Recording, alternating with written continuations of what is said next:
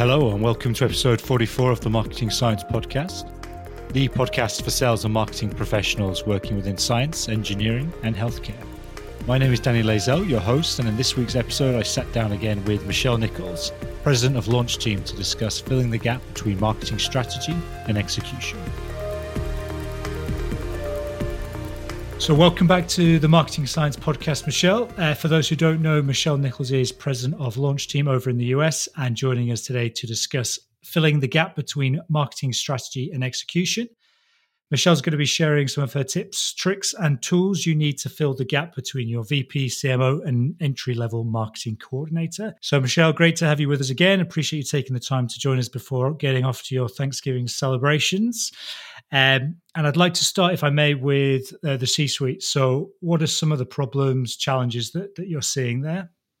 Sure. They are definitely feeling the strategic gap. Um, this shouldn't surprise us. Um, it's a combination of factors here. Really, we've been centralizing global teams in marketing for a lot of very good reasons. M&A, they're trying to create brand consistency, especially in global companies. They need to drive down costs, so they're looking for efficiencies. We've ad- added in the complexity of omni-channel and a growing tech stack marketing is becoming much more specialized, which is putting marketing people in a bit of a box. And an ability to hire tactical experts, um, newer entry level, especially with turnover, they can train in one skill set. So they're recognizing that, but it is creating and exacerbating this gap. Um, we're actually across all sectors at an all time low in customer trust. And this isn't marketing driven, but it is marketing's problem. It's a strategic problem. Um, we've got a gap in customer discovery. We've shifted emphasis away from customer experience in order to maintain margin, in order to survive some volatile times. So we've fallen down a bit on delivery to the customer. And as their expectations have changed, that gap has widened. Sorry, Michele, is that just inevitability given the times that we're in now that the customer experience is just going to be slightly jeopardized because we need to make those sort of efficiencies at every level of the company? Yes. Um, we've done we've been a very process driven in order to find those efficiencies. And within marketing, you see it by embracing AI, a very templatized approach. Uh, it's a it's resulting in a real sameness. So we've lost a bit of our competitive advantage, our differentiation. Yeah, and you touched on it being marketing's problem. So what are some of the what are some of the things they can think about here to to to overcome this issue? Yeah. Um, outside even of marketing, even sales, because of distributor relationships, uh, digital channels, we've lost track of our customer. So marketing could get back to customer discovery, market research. Let's update our customer personas because their expectations and realities have changed so much. So if we do nothing else, let's reframe our picture of the customer and their needs and then map strategy to it. So, what about at coordinator level then? So, that's sort of the high level strategic um, thought process. What about for the people a bit lower down the chain? Sure.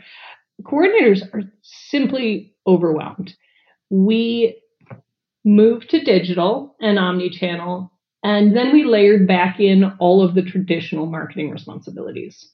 We work with one who's doing 36 trade shows a year.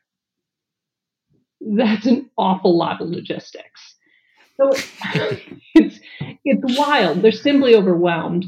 This isn't that they can't be strategic. It's that we, in many cases, have not set them up to be. The simple maintenance activities are more than their role can manage. Uh, when you say maintenance activities, you mean just the everyday sort of can you do these social posts? Can you get this ready for this trade show? Can you write Schedule this blog? email, ship that booth. and if there's any grammatical or spelling mistakes in any of this, then it'll be your neck on the line, sort of thing. Yes, those coordinators would welcome the opportunity to be elevated into a strategic role, um, to be given the space for true creative. And we haven't made that space yet. So I guess the obvious question is how do how do how do we make that space? It's alignment. It's get them out of their box, getting talking with sales, with accounting, with customer service, um, really helping them moderate the conversation of what is our promise to the customer? How will we deliver it? What is the brand story that resonates with this market, with this customer? When you when you mentioned talking with your sales team and, and building that relationship in a practical sense, what's the best way of doing that? Is it just aligning this marketing coordinator to this sales rep and getting them to actually work together, go out on field trips, field trips or sales trips together? What, how does it work in a practical way? I think it's resetting the rhythm. This isn't an annual activity tied to budgeting anymore. Um, the customer's planning horizon has shrunk.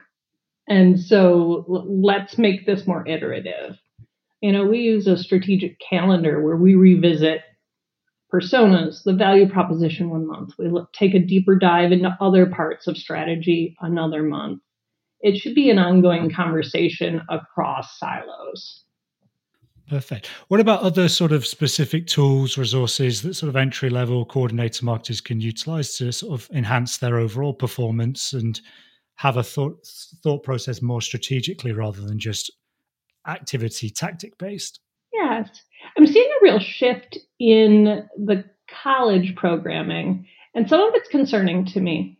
Um, you know, we at a high school level push people into a four year degree, and what would have been journalism or communications are now marketing grads.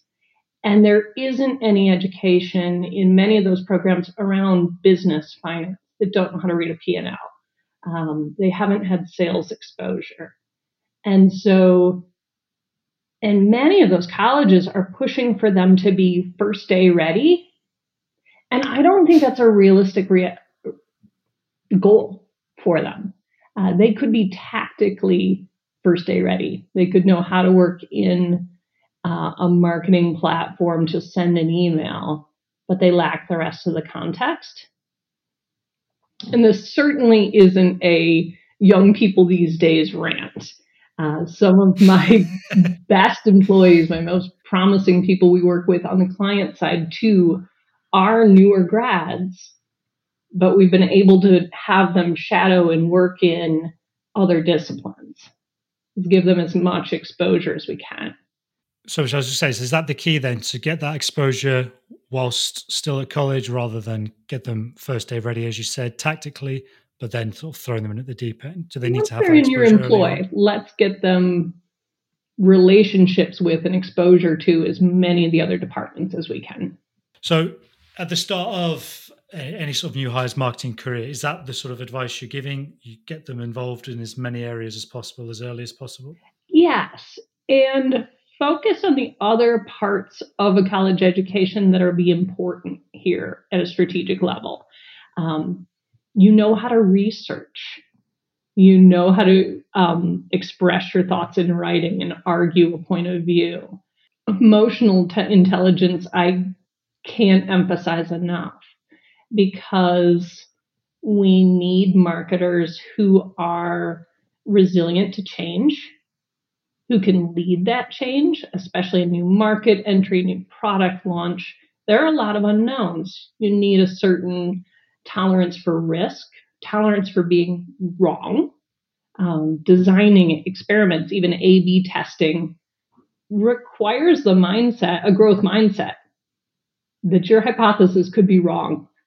Um, so that you can make better data driven decisions. What what prevents people from making data driven decisions? Is it just the sort of defensiveness side of things, or uh, what's going on there? We have both um, often a propensity for defensiveness, but also a lot of those programs don't aren't quantified. They don't have exposure to finance. They may not know how to read a P&L, and they may not know what to do with the metrics available to them. And without broader experience, they won't know what a benchmark or baseline is. What should they expect? And then what to do about it. So, what would you recommend to sort of avoid this or things to put in place to, to help people in these positions? Culturally, we need a setting where it's okay, where we celebrate failure and the wins. Um, that experimenting in itself within a controlled environment, we A B test, we get it done, we look at the metrics, and we're ever better. Um, so they need leadership that supports that, uh, that has some room for pure creative, for new ideas, uh, that applauds new ideas and tests them out. Uh, that we can help them set KPIs of the thousands of data points available to them. What are the three numbers we care about this year? What are the forward looking indicators? revenue, revenue, and revenues. Pretty much. Depends who you ask.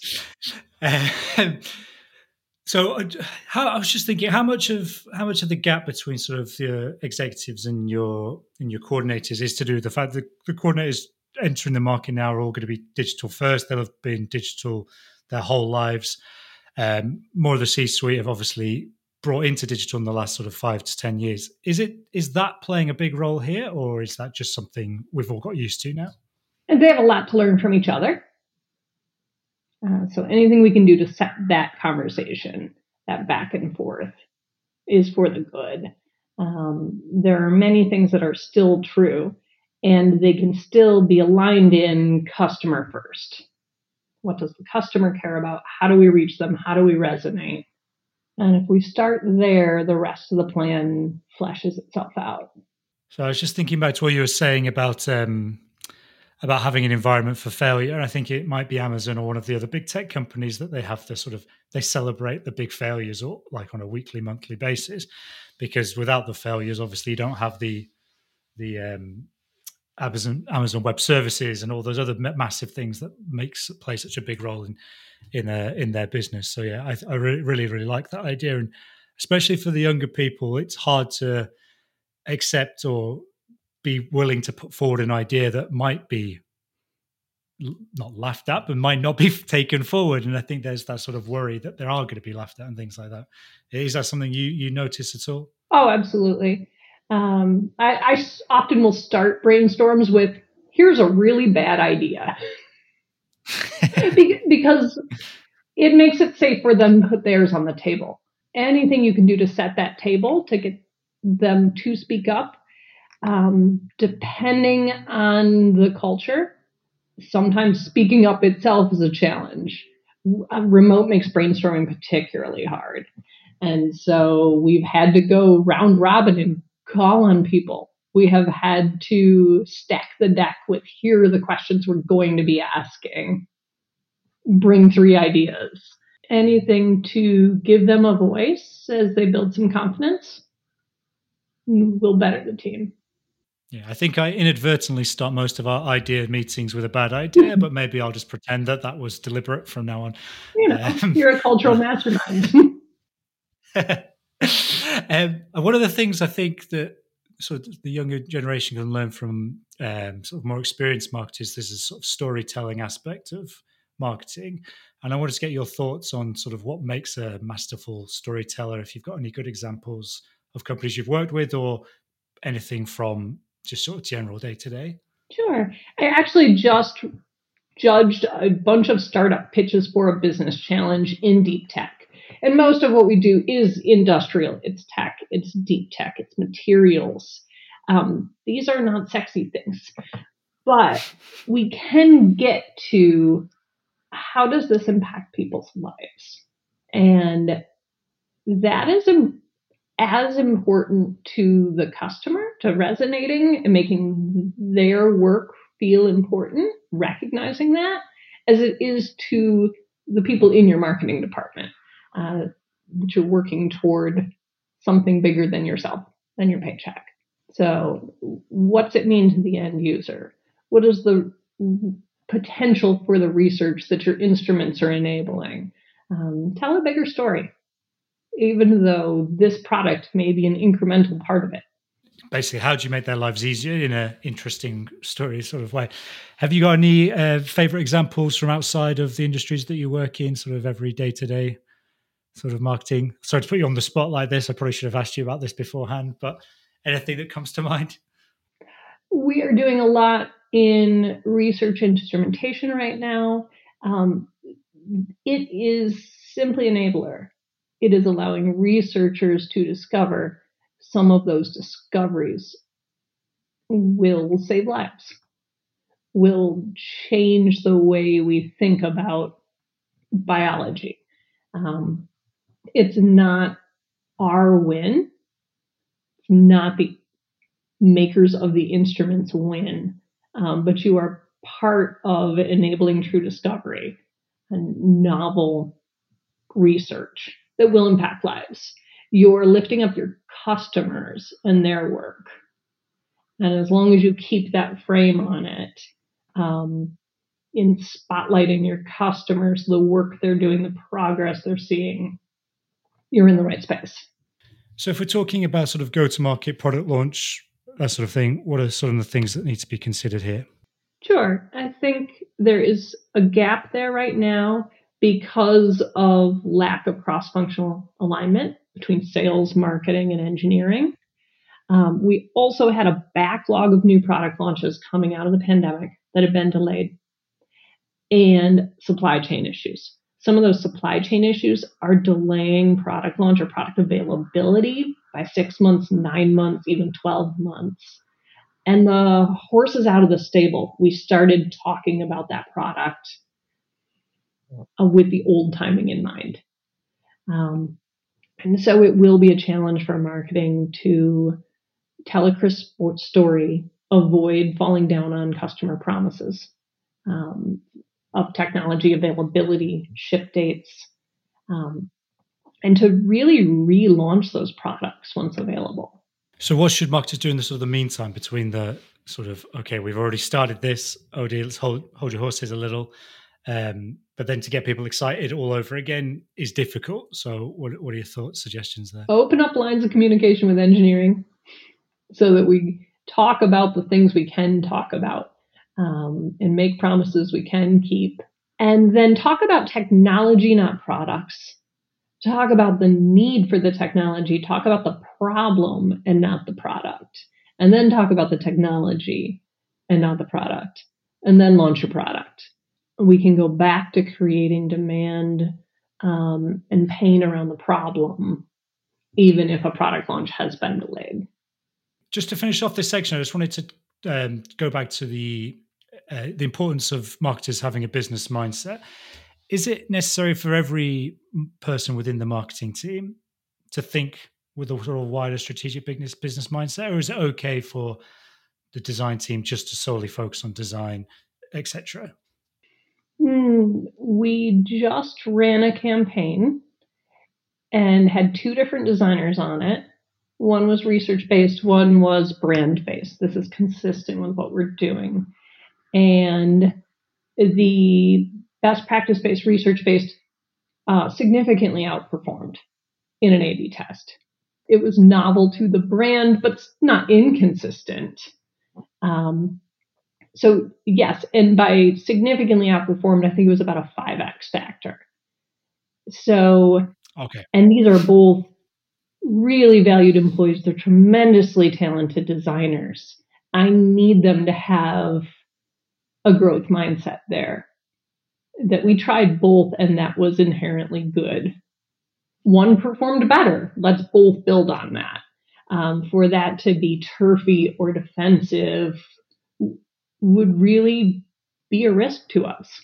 I don't need them to know all the background all the time to um, inherently be strategic, but I do need a growth mindset there for their own good, for their own resilience. Is a growth mindset something you're looking for in interview in in the sort of very very early stages of interviewing someone, or is it something you think you can impose upon your team once, depending on the culture in which they work? Um, something that they can learn, or is it something that's sort of pretty much ingrained in them from an early stage? It's both. You can teach a lot of growth mindset, you can teach a lot of resilience especially in how you approach your own culture. But dealing with ambiguity is one of those things that we do test for in interviews because it's almost impossible to train. So it's just that one characteristic that's core to my team, and we we will listen for it. It's inherent. So you just is that how you're sort of testing? You're just listening out for it during the interview stages, and then yeah, we have a couple of questions designed to how do you deal with ambiguity? Some people find it harder than others. Very good. Um, Michele, let's move on to AI because everyone wants to talk about AI at the moment. Um, and just in terms of what we've been talking about earlier on, so in terms of filling that gap between marketing strategy and execution, what role is AI playing? What does the outlook look like? Is strategy changing? What are your thoughts? Yeah. So 56% of marketers are in fear of their jobs because of AI. I'd have thought it'd be more. 56. Uh, I've read like 93, but uh, let's go with 56. That's less less less intimidating, isn't it? We'll we'll say 56. Um, but yes, we we shouldn't be in fear of this, but it it needs to be something we're thinking about researching and testing every single day. Um, it is already changing customer behavior, SEO, search behavior. Um, it will change our CTAs, uh, our engagement numbers, how we look at those metrics. Um, it should change how we approach things like product recommendation tools, um, our very approach to that. So customers are already there. We're playing catch up. Um, we're experimenting with it in marketing tactics and deliverables, and I think it has a lot of applic- application there. Content creation, I hear a lot of companies talking about.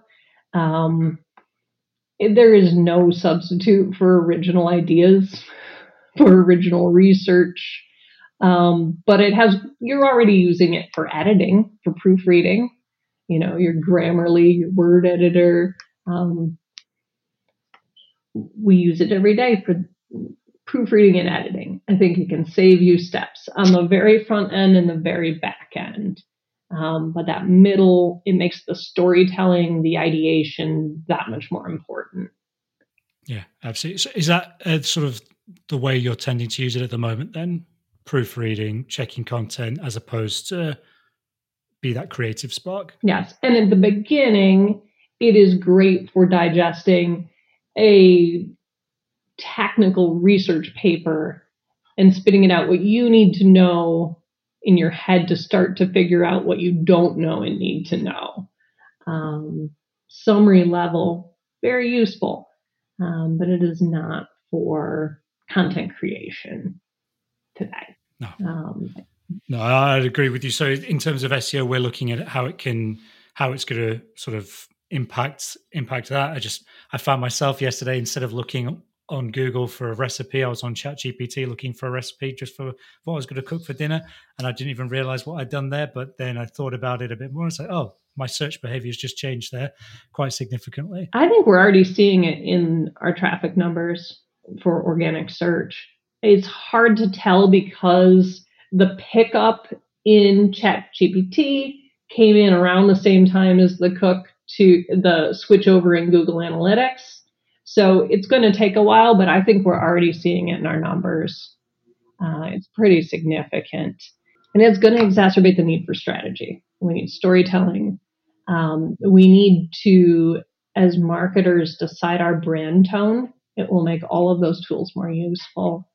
Um, get back to our customer personas and revisit those in light of first the change in behaviors with omnichannel and AI, and second with some of the lifestyle shifts and behavior shifts that we've seen in the last three years. Um, the, the way we reach customers, engage with them, will be significantly different. So I guess the temptation is going to be just to produce a load of the same stuff pretty quickly. Um, just go volume, volume, volume instead of quality. I, I'm pretty clear that you disagree with that as a strategy, but how can you avoid that temptation when it's just is so easy? Yeah, I think we've bred sameness both within omnichannel and AI.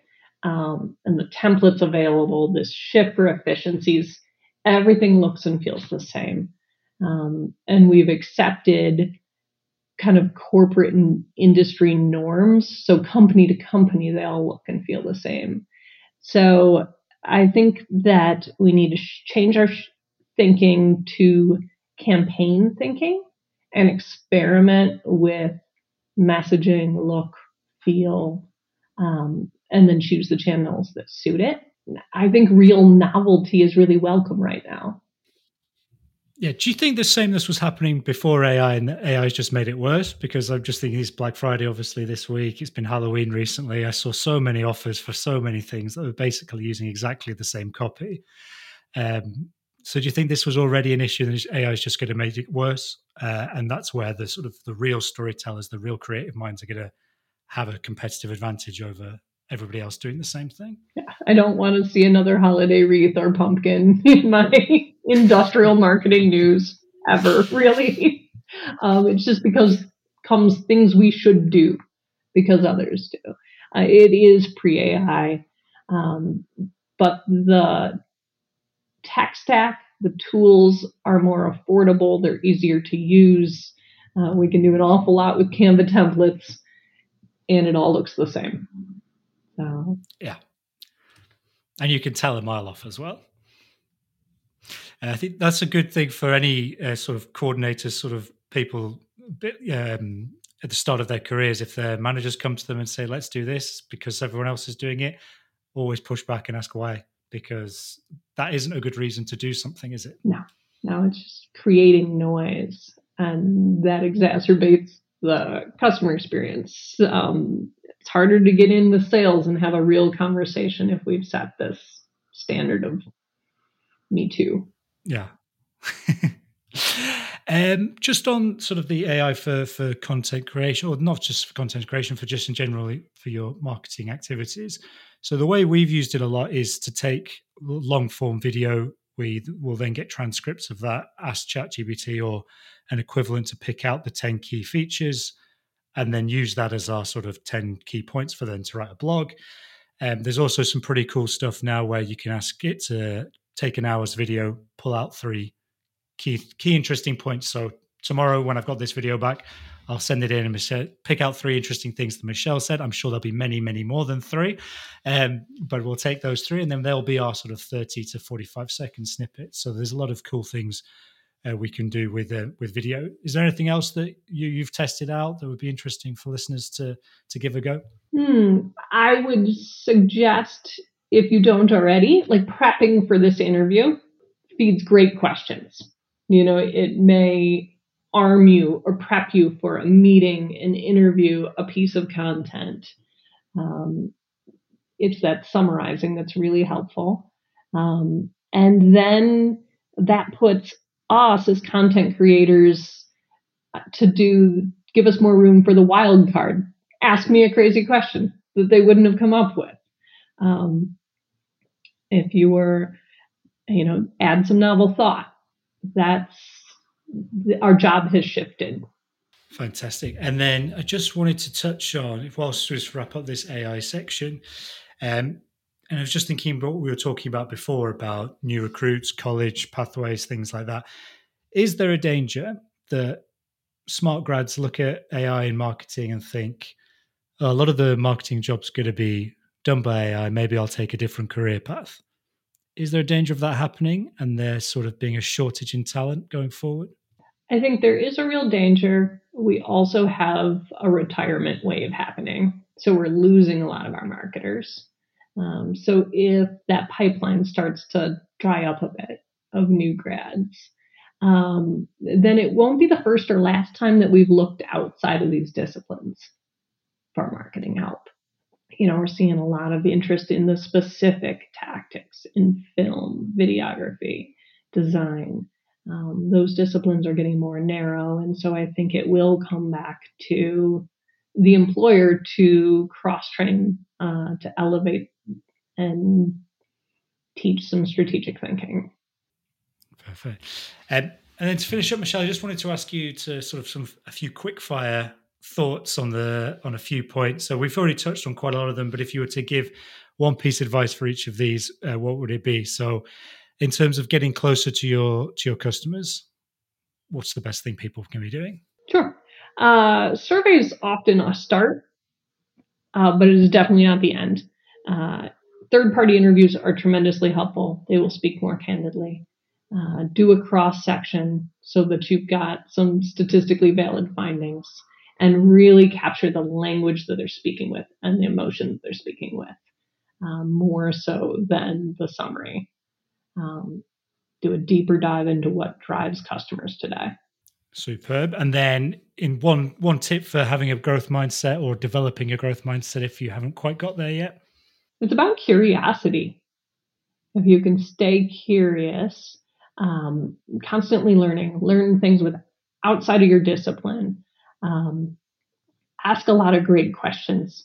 Um, if marketers did nothing but ask great questions, they would be better marketers. A B test everything to eliminate some of that defensiveness because you're going to be wrong every time in one of your hypotheses. Um, just kind of build some muscle for that. Get really curious about your metrics. And then the final one, there's two parts of this. So if we were if you were talking to both a, a VP and a sort of an entry level marketer, what's the one thing you would suggest to them to help fill the gap between the strategy and the execution? At C level, um, I would take a close look at how you're approaching strategy. Um, get the right people in the room, get a cross section of people in the room after you do some customer discovery so that they're reacting to what the customer needs next. Uh, at a coordinator level, um, I feel your pain. They've had a lot stacked on them. Um, and I would just ask them to, I think, start with building relationships elsewhere in the organization, network, if you will. Uh, get curious about other people's jobs, uh, how they think about and approach the customer, what they know about the customer experience. Yeah, a little bit of internal marketing to finish up. I like to hear that. Um, that's superb stuff, Michele. Let's wrap things up there. Appreciate you sharing your your time and expertise with everyone again today. I think for the third time. Um, really loved having this conversation again. So speak again soon and have a great Thanksgiving. Thank you so much. A big thanks as always to Michele for sharing her expertise with us all today. If you've enjoyed listening, then please think about leaving a review on your podcast provider, sharing this episode on social media, or with a colleague who you think will enjoy it as well. This podcast was edited by João Pinto and brought to you by AZoNetwork. We'll be back again soon with more special guests for the marketing science community. We hope you can join us then. And until next time, take care and thanks for listening.